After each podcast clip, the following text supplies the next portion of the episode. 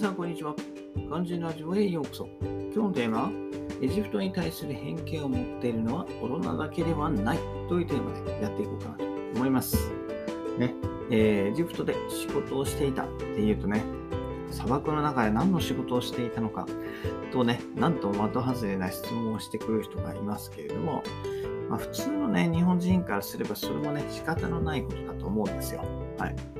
正直ね、エジプトイコール、まあ、ピラミッドと砂漠ぐらいの知識しか持ち合わせていないですからね。はい。まあ、私もぶっちゃけ行くまではそんなレベルだったんですけれども、まあ、それはね、大人だけじゃなくて子供も同じだっていうことなんですよね。はい。ねえー、私のね、先輩で一緒にエジプトで、えーお仕事をしていた先輩がいて、その方はね、ご家族と一緒に駐在されていたんですけれども、まあね、その方も日本に戻ってきて、えー、日本の学校でね、えー、子供たちが行ってるみたいなんですけど、ただ、そういうね、やっぱり海外にいたんで、まあ、ただの公立高校じゃなくて、まあ、私立のね、帰国子女向けのクラスで、えー、勉強されているようです。で、えー、クラスメートのほとんどはね、欧米で、まあ、生活された経験を持って、まあ、エジプトを含めたね、途上国で生活してきた人っていうのは、まあ、皆無みたいなんですよ。はいまあ、そんなクラスでね、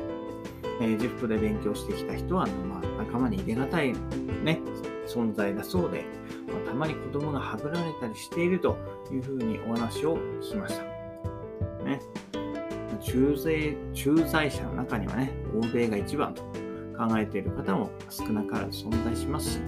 まあ、その他の国々、ま、特に発展途上国を下に見る人が一定数いるのも、これはね、紛れもない事実です。まあ、日本人にもそうですけど、これは、ま特に欧米人に多いかなと私は思いますね。はい。エジプトでもね、欧米人と話をしていると、まあ、そういう感情を持っているなっていうことが分かるような言い方をする人がいました。まあ、ただね、まあ、どこの国で生活して勉強とか仕事をしてこようがね、関係ないかなと私は思います。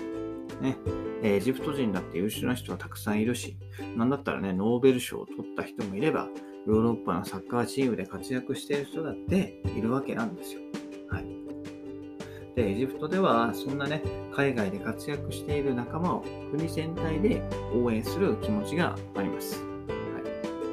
なのでね、こう生まれた国とか生活してきた場所で判断するんじゃなくて、まあ、個人の能力でね、えー、判断をされる世界が来るのを私は期待していますけれども、まあ、人間である以上ね、全くの公平な世界が作られるのは、ま、幻想であるのはもちろん私も分かってます。ただね、えー、そんなことをしていてはね、日本も今後、えー、うん、え、いろんなそういう国々の、えー、工事を廃することになっていくかなと私は思います。はい、でそうなってから行動するのは、えー、行動するのでは遅くってね、今のうちから、えー、自己研鑽で自分を磨いてね、はい、自分の能力を高めていくっていうことが必要だな、必要だと私は考えます。はい、でその舞台がね、たとえエジプトにあるにせよ、アメリカにあるにせよ、まあ同じですよね。ね日本を飛び出して、はい、勉強なり仕事をしていくっていうのは、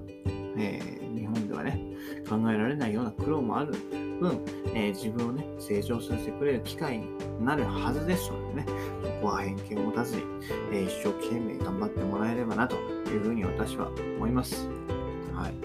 ということでね、腐らず頑張っていければなと思いますので、はい。えー、一緒に頑張っていきましょう。私も、あまたエジプト行きたいなと思うんでね、ぜひ、えー、今度は自力で、えー、行けるように頑張ろうかなというふうに思います。といったところでね、今日はエジプトに対する偏見を持っているのは大人だけではないというテーマでお話しさせていただきました。それではまた明日。バイバイ。Have a nice day!